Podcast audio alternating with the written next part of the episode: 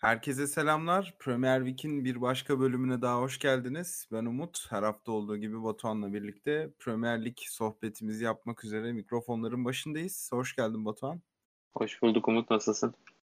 İyiyim. Teşekkür ederim. Umarım sen de iyisindir. İyiyim ben de. Teşekkürler. İkimizin de çok acelesi olduğunu biliyorum. O yüzden tam gün ortasındayız. Bir an önce hem dinleyenlerimizi de Aynen. bekletmemek adına akışımıza geçelim istersen. Çünkü konuşulacak çok fazla şey var. Olur. Ee, geçen hafta hafta içi fikstürümüz vardı 12. maç haftası başlığı altında. Onu da değerlendiremediğimiz için aslında bu hafta blok bir bölüm yapalım dedik ve geçen haftadan itibaren 12. ve 13. haftayı birlikte konuşacağız. Genel anlamda nasıl değerlendirirsin? Ben hafta içi fikstürünün çok sonik geçtiğini ama hafta sonunda da bazı takımların artık patlama yaptığını düşündüm. Hı hı. Pazar günü ben maçların hiçbirini canlı izleyemedim bir etkinliğe katılmaktan dolayı ve kaçırdığım günden çok mutsuz olarak eve dönüş yaptım açıkçası. Yani senin de söylediğin gibi hafta içi birazcık sönük geçti. Ee, sen de bunu daha önce de çok sık konuşuyorduk. Bu sönük geçen haftalardaki temel sebep goller olabilir mi diye. Bence sanırım en büyük etken bu. Yani oyun olarak bütün takımlar hani aynı hafta istenen performansı verse bile skora dönüşmediği zaman bunlar hafta birazcık sönük geçiyor ama hafta sonu nispeten çok daha iyi bir e, fikstür vardı ve bol gollü, bol e, rekabetin yüksek seviyede olduğu e, bir hafta sonunu geride bıraktık. Senin de söylediğin gibi blok bir bölüm olacak. Takımlara biraz genel bir değerlendirme yapmış gibi olacağız. E, aslında böyle çok daha verimli olacağını düşünüyorum bunun. Hı hı. Dilersen direkt gündem maddemize geçelim. Çünkü hem 12. haftada hem de bu hafta sonunda en çok konuşulan takımlardan biri Aston Villa'ydı. Hı hı. Steven Gerrard hafta içi fikstüründeki Fulham mağlubiyetinin ardından görevinden uzaklaştırıldı kulüp tarafından ve Hı hı. yerine Unai Emery getirildi. Unai Emery imzayı atmadan önceki Brentford galibiyeti ilk özellikle ilk yarıdaki oyun, maça başlangıç planı vesaire çok etkileyici. Bu tip takımların böyle menajer ayrılıklarından sonra reaksiyon verdiklerini daha önce sık sık gördük ama Unai Emery de bize bambaşka şeyler hayal ettiriyor. Genel anlamda görüşlerin neler? Hem Gerrard'ın ayrılığıyla alakalı ki Gerrard'a daha sonradan geleceğiz. Hem de. Unai Emery'nin dönüşü hakkında neler söylemek istersin? Direkt başlayalım istersen. Yani Gerrard'ın ayrılığı sürpriz değildi. Daha yüksek sesle dillendirilmeye başlamıştı bu. Yani alınan kötü sonuçlar geçtiğimiz yılın aksine e, bugüne bizi getirdi. Yani çok kötü bir durumda bir Aston Villa var mı? Yani küme düşme hattının 3 puan üzerinde e, bir takım var şu anda baktığımızda. Ama oyun olarak geçtiğimiz senenin çok çok gerisinde bir takım e, gözledik bu sezon 12 haftada. Yani Gerrard devre arasında gelmiş yani sezon ortasında gelmişti geçtiğimiz sezon. Ee, ona rağmen oldukça verimli bir e, takım ortaya çıkartmış ve aslında farklı şeyler hayal ettirmişti Aston Villa'da ama bu sezon yani transferler de yapılmasına rağmen işler tepe taklak gitti ve Gerrard'ın da sonunu hazırlamış oldu aslında bu alınan kötü sonuçlar. Ee, kovulmasını bekliyorduk ama bu kadar hani şu an mı yoksa daha ilerleyen haftalarda mı derken geçtiğimiz hafta Fulham mağlubiyetinden sonraydı yanlış hatırlamıyorsam Gerrard'la yollar ayrıldı ve Emery geldi. Yani Emery tercihi enteresan bir tercih gibi geliyor bana. Şu anda tabii ki boşta antrenörlere baktığımızda çok kolay bir seçim yapma şansı yoktu Aston Villa'nın. Ama Villarreal'den de hani kopartıp bonus işte 6-7 milyon civarında bir e, ücret ödeyip getirdiler Emery'i. Yani şöyle bir garip geldi bana aslında. Sezon ortasında takım emanet edebileceğiniz bence antrenörlerden biri değil Emery. Yani şöyle e, sezon başı sıfırdan başlarken bir şey inşa ederken bir şey e, bir projeye başlarken tercih etmeniz gereken antrenörlerden biri diye düşünüyorum Emery'i. Yani sezon ortasındaki Villarreal'de ortalama bir sezon geçiriyor diyebiliriz. Geçtiğimiz sene iyi bir e, grafik çizmişlerdi ama e, şu anda sezon ortasında böyle bir hamle yani tam karşılığını alabilecek mi Aston Villa bundan emin değilim açıkçası. Ben de aslında ikinci söylediğin şeyin tam zıttını düşünüyorum. Yani Unai Emery daha çok elindeki kadrodan en iyi planı çıkartmakla ve pragmatist olmakla bence öne Hı hı. çıkan bir menajer ve onun herhangi bir oyun ve yapı kurmak için herhangi bir zamana ihtiyacı yok diye düşünüyorum. Hatta Arsenal'daki ayrılığının sebeplerinden biri de buydu. Ya geçen hafta birinden dinledim. Kim olduğunu hatırlamıyorum. Sonuçlar kötü gitmediği takdirde dahi Unai Emery ile yola devam etmemelerinin de birinci sebebi inşa edilen ve uzun süreye yayılmasını gözlemledikleri bir oyunun oluşmamasıydı. Dolayısıyla Unai Emery bence Mario Pochettino'dan hani özellikle diğer adayla kıyaslayacağım zaman bence sezon ortasında bir anda takıma emanet etmek için daha doğru bir isim. Yani şuradan aslında senin söylediğin gibi şey e, kısmına katılıyorum. Arsenal'de işlerin gitmemesinin sebebi aslında o beklenen patlamayı Arteta'nın yaptığı gibi yapamamasıydı ama Villarreal kısmına dönecek olursak yani biraz önce anlattığım şekilde bir inşa süreci yaşamışlardı Villarreal'de. Ee, yani Pochettino'nun ben daha mantıklı bir seçim olacağı kanısındayım. Ama artık tabii ki şu anda e, tüm olanaklar bu sezon için şu an kapalı gözüküyor Pochettino'ya tekrar. Yani ilerleyen dönemde bilemeyiz ne olacağını ama sanki onun e, gelmesi hem takıma hem de lige daha verimli olacaktı diye düşünüyorum. Yani Emery'e tamamen olumsuz yaklaşmıyorum. Ama Aston Villa bu sezon özelinde bence yine e, o beklediği verimi Emery'den alamayacak diye düşünüyorum açıkçası. Hı hı. Ya bu denklemde Pochettino'nun Unai Emery'e üstünlük sağladığı tek madde benim açımdan daha önce Premier Lig'de birkaç kere başarmış olması. Hı. Unai Emery'nin Arsenal kariyerini bilmiyorum. Şimdiden dönüp baktığımızda başarılı der miyiz pek emin değilim. Aslında benim dikkatimi çeken şey şu oldu. Newcastle United projesinin başlangıcında bu teklifi reddeden Emery daha sonra lig hiyerarşisinde daha geride bir Aston Villa'yı neden kabul etmiş olabilir acaba? Geçen sezonki yarı finalden sonra Villarreal'le olan misyonun tamamlandığını düşünmüş olabilir mi? Veya Newcastle United hı hı. projesi soru işaretleri barındırırken kendini yüksek baskının içine atmak istememiş olabilir mi? Yani ikinci söylediğin daha doğru geliyor. Yani kulübün işte tamamen yapısı değişmişti. Her şey e, sıfırdan inşa edilir vaziyetteydi Newcastle'da.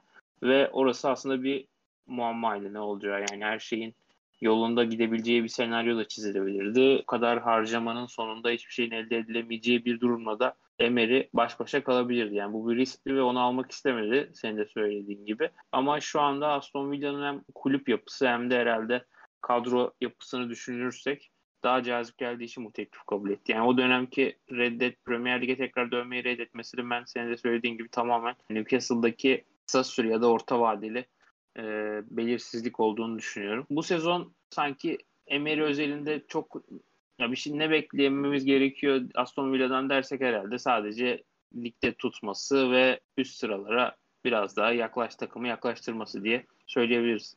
Sezon 3'te biri henüz tamamlanmışken ligde tutmasının yeteri kadar Hı. başarılı görülmeyeceğini düşünüyorum. Yok Çünkü... sadece, tabii ki yani sadece atıyorum yine Emery ile yine bu şekilde tepe taklak gidip sezon sonuna gelin yani son 10 hafta kala Aston Villa düşecek mi diye konuşuyor olursak dediğin gibi başarısızlık olur. Ama sanki Gerrard'la onu göremedikleri için bu ligde kalma hani ligde acaba kalabilir miyiz'i göremedikleri için bu tercihte birazcık doğdu diyebilirim. Ki yani Gerrard özelinde ben de şöyle bir şey ekleyeyim. Muhabbetin başında sen Aston Villa şu anda o kadar da kötü durumda değil dedin ama bu biraz da beklentilerle alakalı bence. Çünkü Aston Villa'nın yaz aylarındaki durumunu hatırlarsak çok yüksek harcama yapmış ve artık o en büyük 6 takımın en iyi 6 takım diyeyim daha doğru bir kelime olur. Arkasına yerleşmesi beklenen bir yapıdaydı ve şu anda bunun esamesi bile okunmadığı için Gerrard beklenenden daha erken ayrıldı. Ve yani şeyi de soracaktım sana. E, Unai Emery seni en çok hangi başlık altında heyecanlandırıyor? Benim mesela bu yine bahsettiğim en büyük 6 hatta Newcastle'da dahil edersek en iyi 7 takımla olan eşleşmelerini şimdiden sabırsızlıkla beklemeye başladım ben.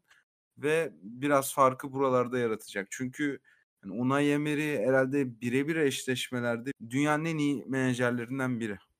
Ki bunun da ekmeğini defalarca UEFA Kupası'nı kazanmakla aldı farklı takımlarda. Ki yani ona şöyle bir ekle yapabiliriz. Geçtiğimiz sezonki Şampiyonlar Ligi'ndeki yarı finalde bunun en iyi göstergelerinden biri herhalde. Hı hı. Ki Bayern Münih gibi bir devi elediler çeyrek finalde. Hı hı. Yarı finalde Liverpool'a yeteri kadar problem çıkarttılar. Ama herhalde Bayern Münih eşleşmesiyle hatırlanır geçen sezonki Villarreal. Yani hem öyle hem de yani işte, işte geçtiğimiz sezonun yarı finalisti dediğimizde her şeyi özetleyen bir durum oluyor aslında. Hı hı. Peki eklemek istediğin bir şey var mı? Unai Emery veya Gerrard Aston Villa'sına son yorumlar. Yani bilmiyorum hafızanda nasıl kalır? Bundan bir iki hafta önce Bruno Lage ve Wolves için konuşmuştuk bunu. Gerrard Bruno Lage ve Wolves eşleşmesinden daha silik kalır benim hafızamda açıkçası.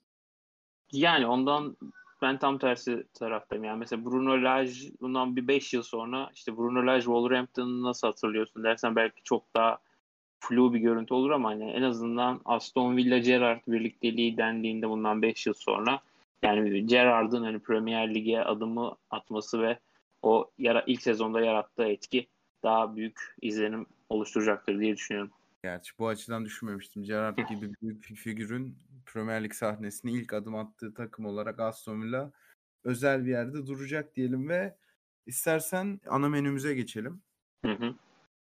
Ana menümüzde Manchester United'ın Big Six kapışmalarını, Big Six derbilerini birazcık konuşalım istedik. Hem hafta içinde oynanan Tottenham maçı hem de hafta sonunda son dakikada puanı kurtardıkları Chelsea maçını birazcık konuşalım.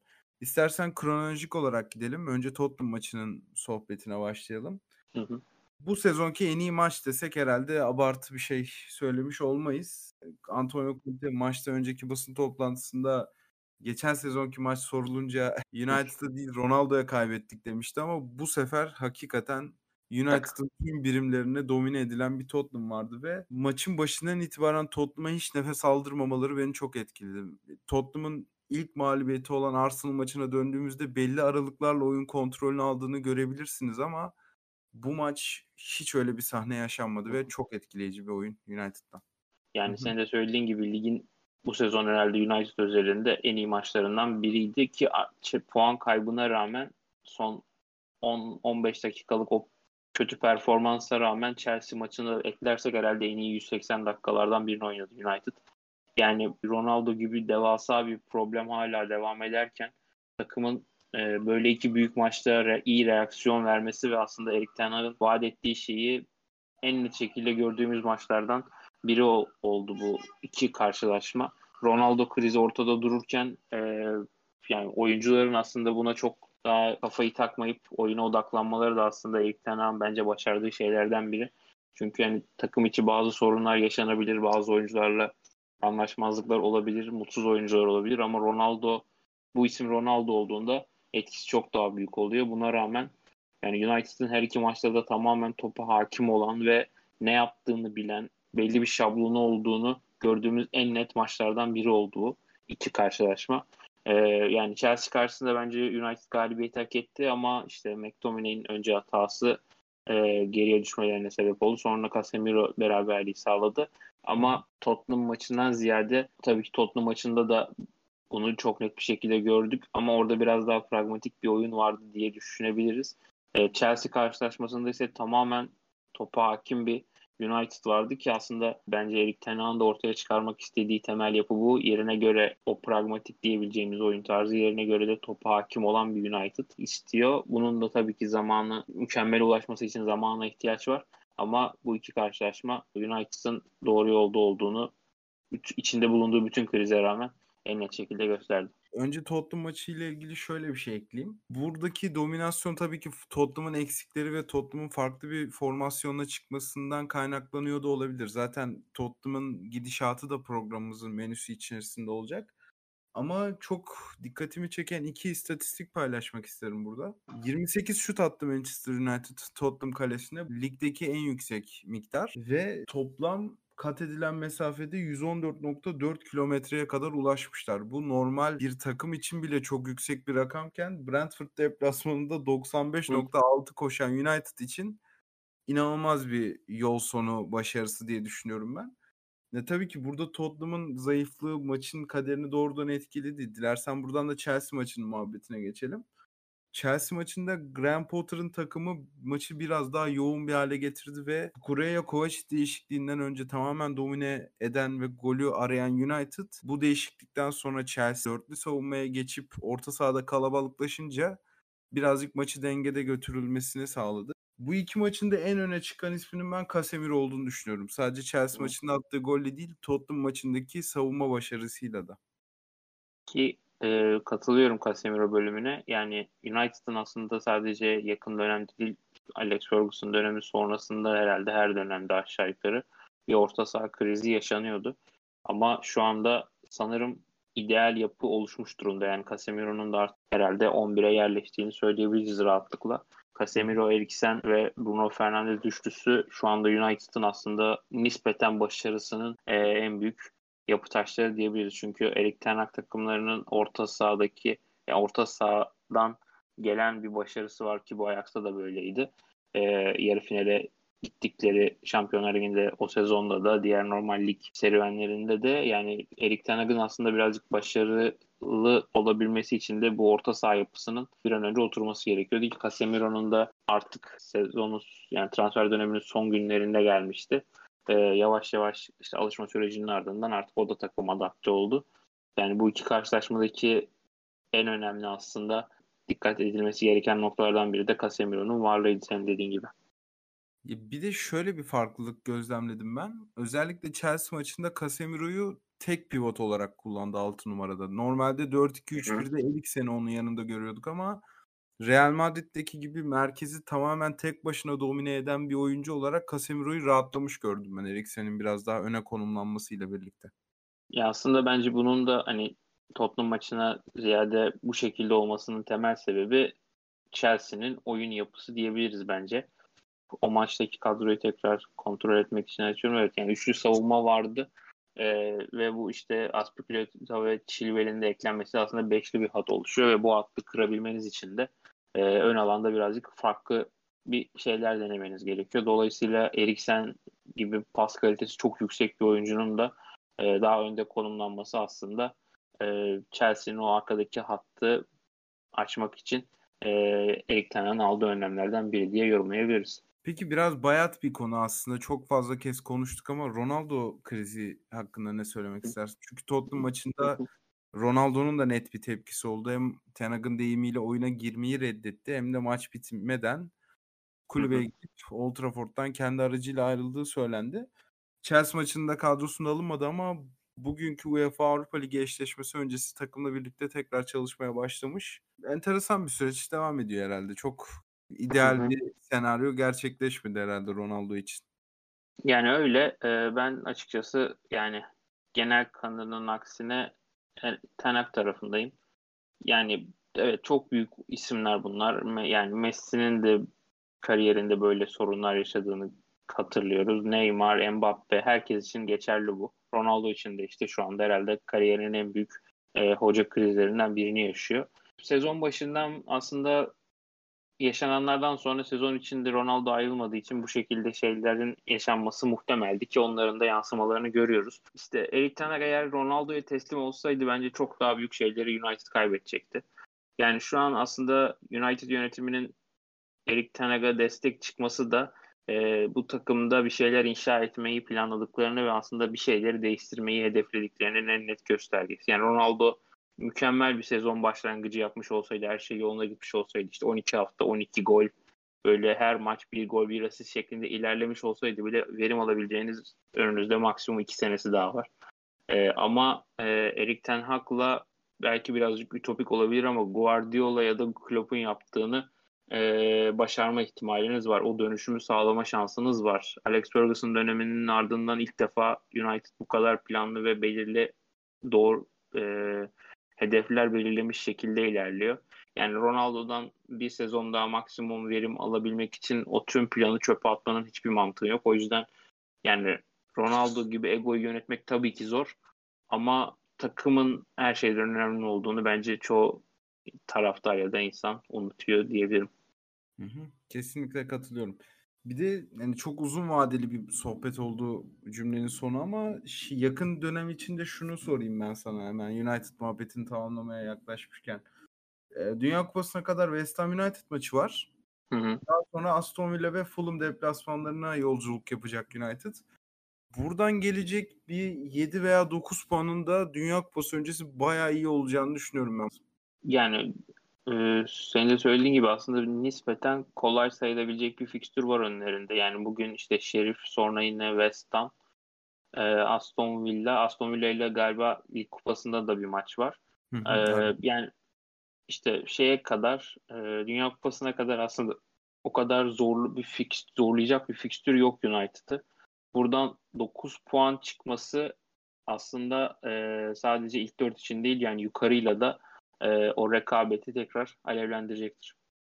Hı hı, kesinlikle öyle diyelim ve mercek kısmında Nottingham Forest'ın dikkat çeken kalecisi Hı. aslında yine United bağlantılı olan Dean Henderson'ı birazcık konuşalım. Nottingham Forest'ı e, Steve Cooper'a sözleşme verdikten sonra olarak yeni bir beyaz sayfa açmış bir takım olarak yorumlayabiliriz ama herhalde aynı oyunu oynayıp da farklı skor almalarının sebebi Dean Henderson'ın biraz daha formda bir hale bürünmesi diye düşünüyorum ben. Yani sezonun bu dönemine kadar ceza sahası dışından toplam 7 gol yiyen Dean Henderson son iki maçta kalesini gole kapatmayı başarırken toplam 4.30'luk bir XG'den 0 gol yiyerek çıktı. Bunları Understat'a göre değerlendiriyorum. Farklı sitelerde XG oranları değişiyor olabilir ama Hı hı. toplam 14 kurtarış ve Liverpool maçının bir noktasından sonra artık o geçen haftalarda konuştuğumuz ya bu kaleci gol yemeyecek hissini bana verdi açıkçası. E, tam onu diyecektim yani geçtiğimiz haftalarda e, Kepa ile ilgili konuşmuştuk yanlış hatırlamıyorsam. Hı. Hani e, Aston Villa maçıyla alakalı yani Nottingham Forest'ın işte Liverpool'u mağlup ettiği maçta da aslında e, Dean Anderson Kepa'nın rolüne büründü. Yani bu tarz işte şu anda kümede kalma mücadelesi veriyoruz. İlk başta konuştuk biraz erken diyebiliriz belki ama Nottingham Forest'ın bu sezonki en büyük hedefi ligde kalıcı olmak. Yani bu bu sezon kalıcı olmak istiyorlarsa da aslında bu bu tarz bir performansa ihtiyaçları var. E, kaleciler, kalecisinden ve aslında biraz da savunmasından Nottingham Forest'ın. Yani Brighton deplasmanından da puan almışlardı hafta içi. Sonrasında Liverpool'u mağlup etmeyi başardılar. Yani Dean Anderson aslında İngiltere'nin şu an güncel kaleciler sıralamasında yer en iyi kalecilerden biriydi. Yani o Sheffield United'daydı yanlış hatırlamıyorsam üst düzey bir performans sergilediği sezon. Ee, sonrasında işte hep United'da birinci kaleci olabilir mi diye tartışılırken işte De Gea'nın da varlığı aslında bunu her zaman ön plana e, hep geride kalmasına sebep oluyordu. Yani Dean Anderson bundan sonra United'ın birinci kalecisi olabilir mi? Olabilir ama e, De Gea gibi bir figür varken de işte bu tarz böyle sezonlar ya da böyle maçlar oynamanız gerekiyor o eldiveni alabilmek için. Ya Nottingham Forest'ın da üçlü savunmadan dörtlüye dönüşüyle birlikte rakiplere daha az kaliteli gol fırsatı sunduğu bariz ama burada dediğim Bence... gibi uzaktan gol yiyen bir kalecinin performansını toparlaması ki gollere baktığınız zaman da genellikle yine demarke pozisyonundan atılan şutlar olduğunu görüyorsunuz. Yani burada Hı hı. çok fazla Henderson'a yüklenmenin alemi de yok. Ve son 3 maçta yediği tek gol penaltıdan bu son 2 maçla birlikte kurtarış yüzdesi %69'a kadar çıktı. Ki bu çok önemli bir sıçrayış. Yakın dönem içinde şeyi sormak gerekiyor herhalde. İngiltere için Dünya Kupası kadrosunun olması çok zor ama Manchester United'ın gelecek planlarında ne gibi bir yer kaplar? Bu da yavaş yavaş konuşulmaya başlandı tabii. Yani De Gea'nın da sözleşmesi yanlış hatırlamıyorsam bitiyor. Emin değilim ama öyle bir şey var mıydı hatırlamıyorum. Sanki öyle bir şey gördüm ama kontrol etmek için bir daha bakıyorum. Aynen. 2000 evet iki, bu sezon sonu bitiyor De Gea'nın sözleşmesi.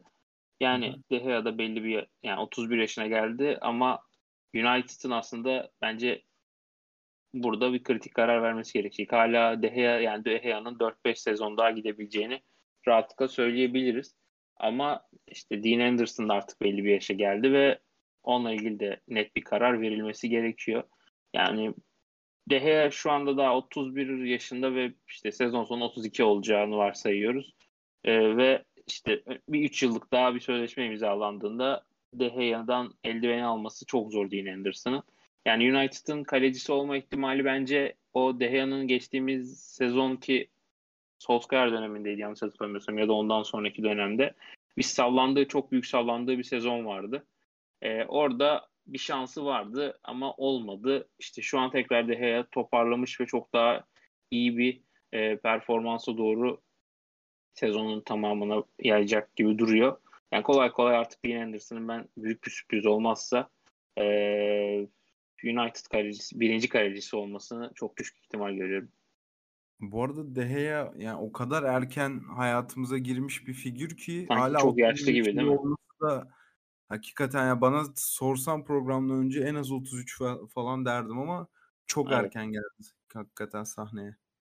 Yani işte United'da çok erken geldiği için aslında birazcık o yanılgı oluyor hepimizde. Yani çok dediğin gibi çok uzun yıllardır hayatımızda olduğu için sanki daha yaşlı bir kaleciymiş gibi oluyor ama daha 31 işte 7 Kasım'daymış doğum günü. 32 diyebiliriz artık.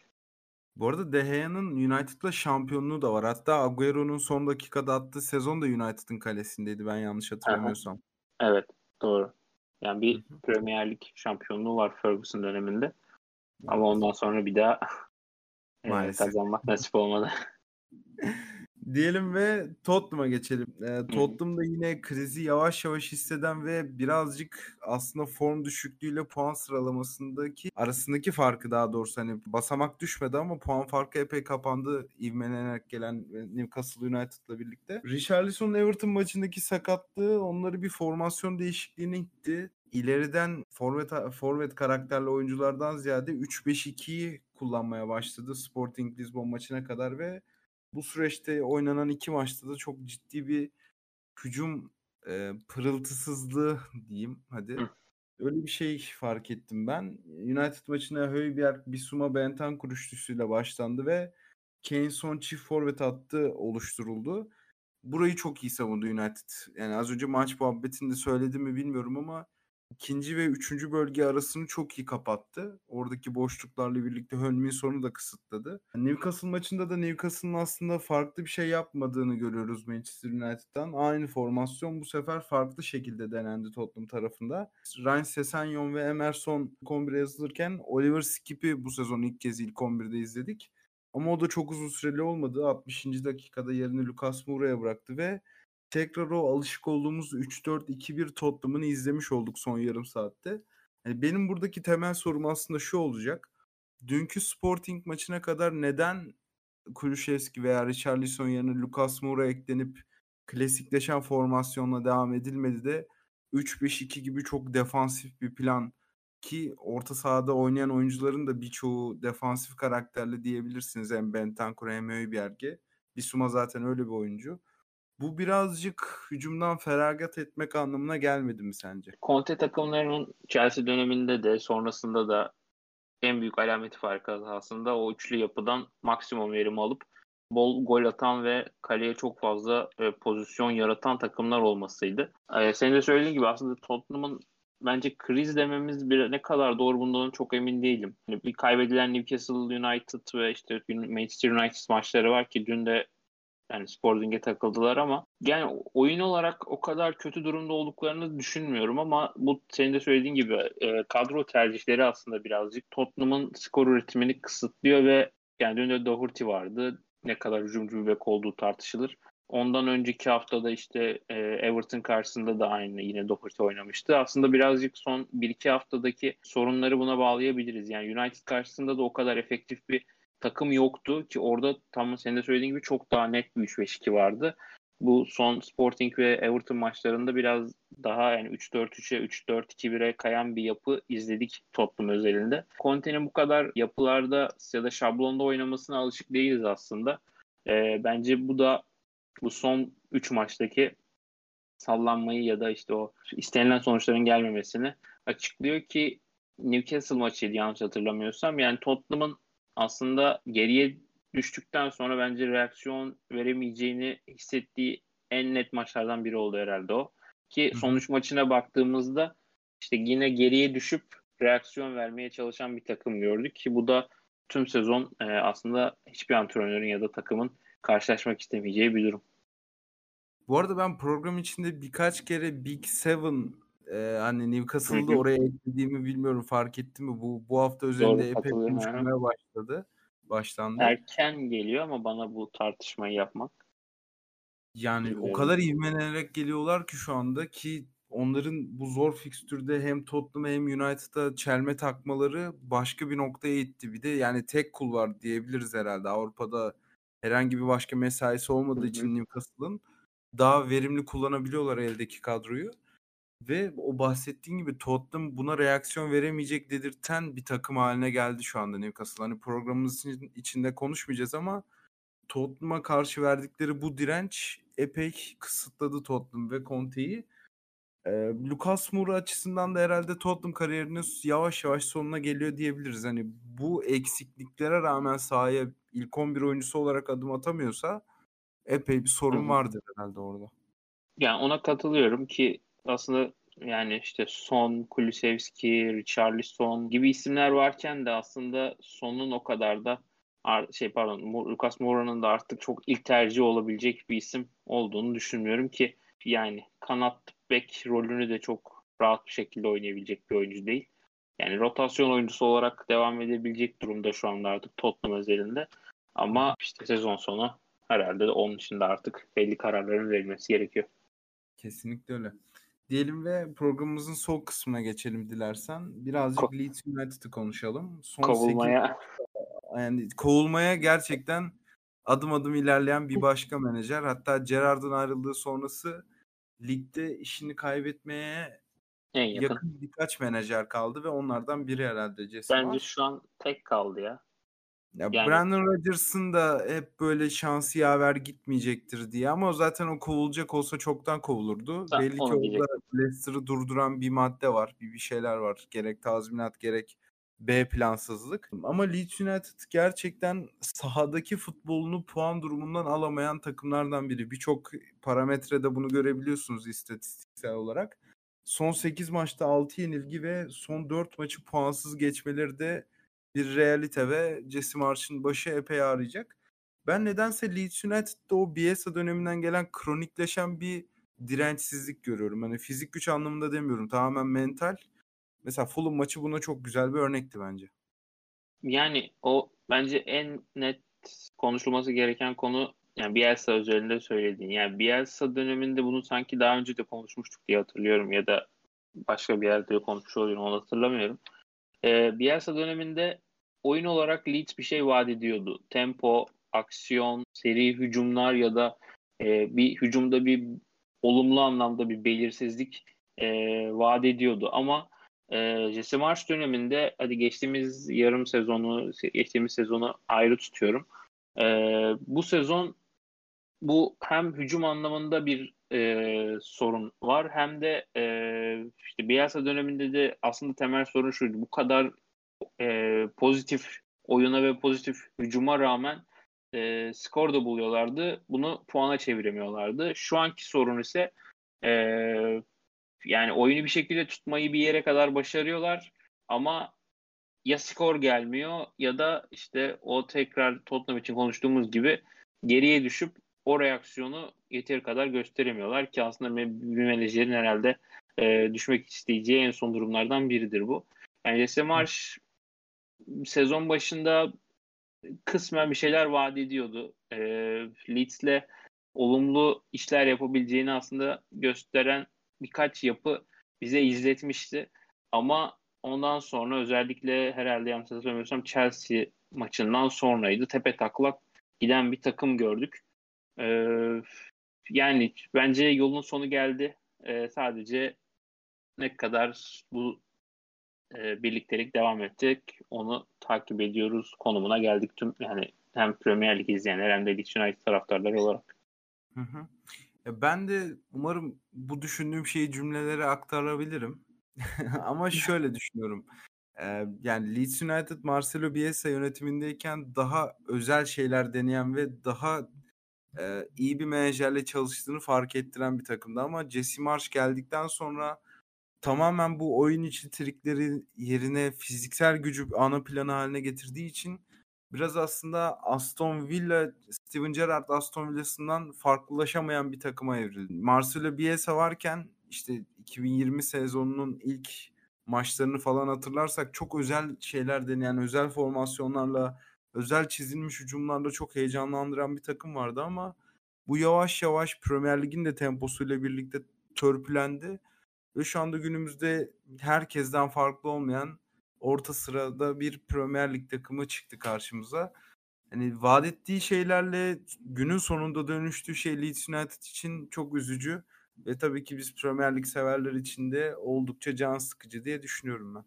Yani senin söylediğin şey aslında bence en doğru tanım oldu. Yani standart e, bir hale geldi Leeds United. Yani çok düz ve e, aslında tahmin edilebilir bir takım haline geldi. Yani günümüz futbolunda aslında başarıyı getiren faktörlerden biri de o bilinmezliği maç içerisinde de yaratabilmek. Bielsa bunu yaratabiliyordu Leeds United'da ve ilk sezondaki Premier Lig'deki ilk sezonda da aslında olumlu sonuçlar elde edilmesinin temel sebeplerinden biri buydu. sonrasında tabii ki işler iyi gitmedi, yollar ayrıldı ama e, herhalde Leeds United'ın e, bu ligdeki karakteri olan takımlardan biri olduğunu söyleyebiliriz Bielsa yönetiminde. Jesse Marş'la birlikte aslında bu yapı biraz daha e, standart hale geldi ve çok daha tahmin edilen, edilebilir bir takım ortaya çıktığı için de işte yokuş aşağı bir giden takım izliyoruz son herhalde bir, bir buçuk aydır diyebiliriz. Hı hı.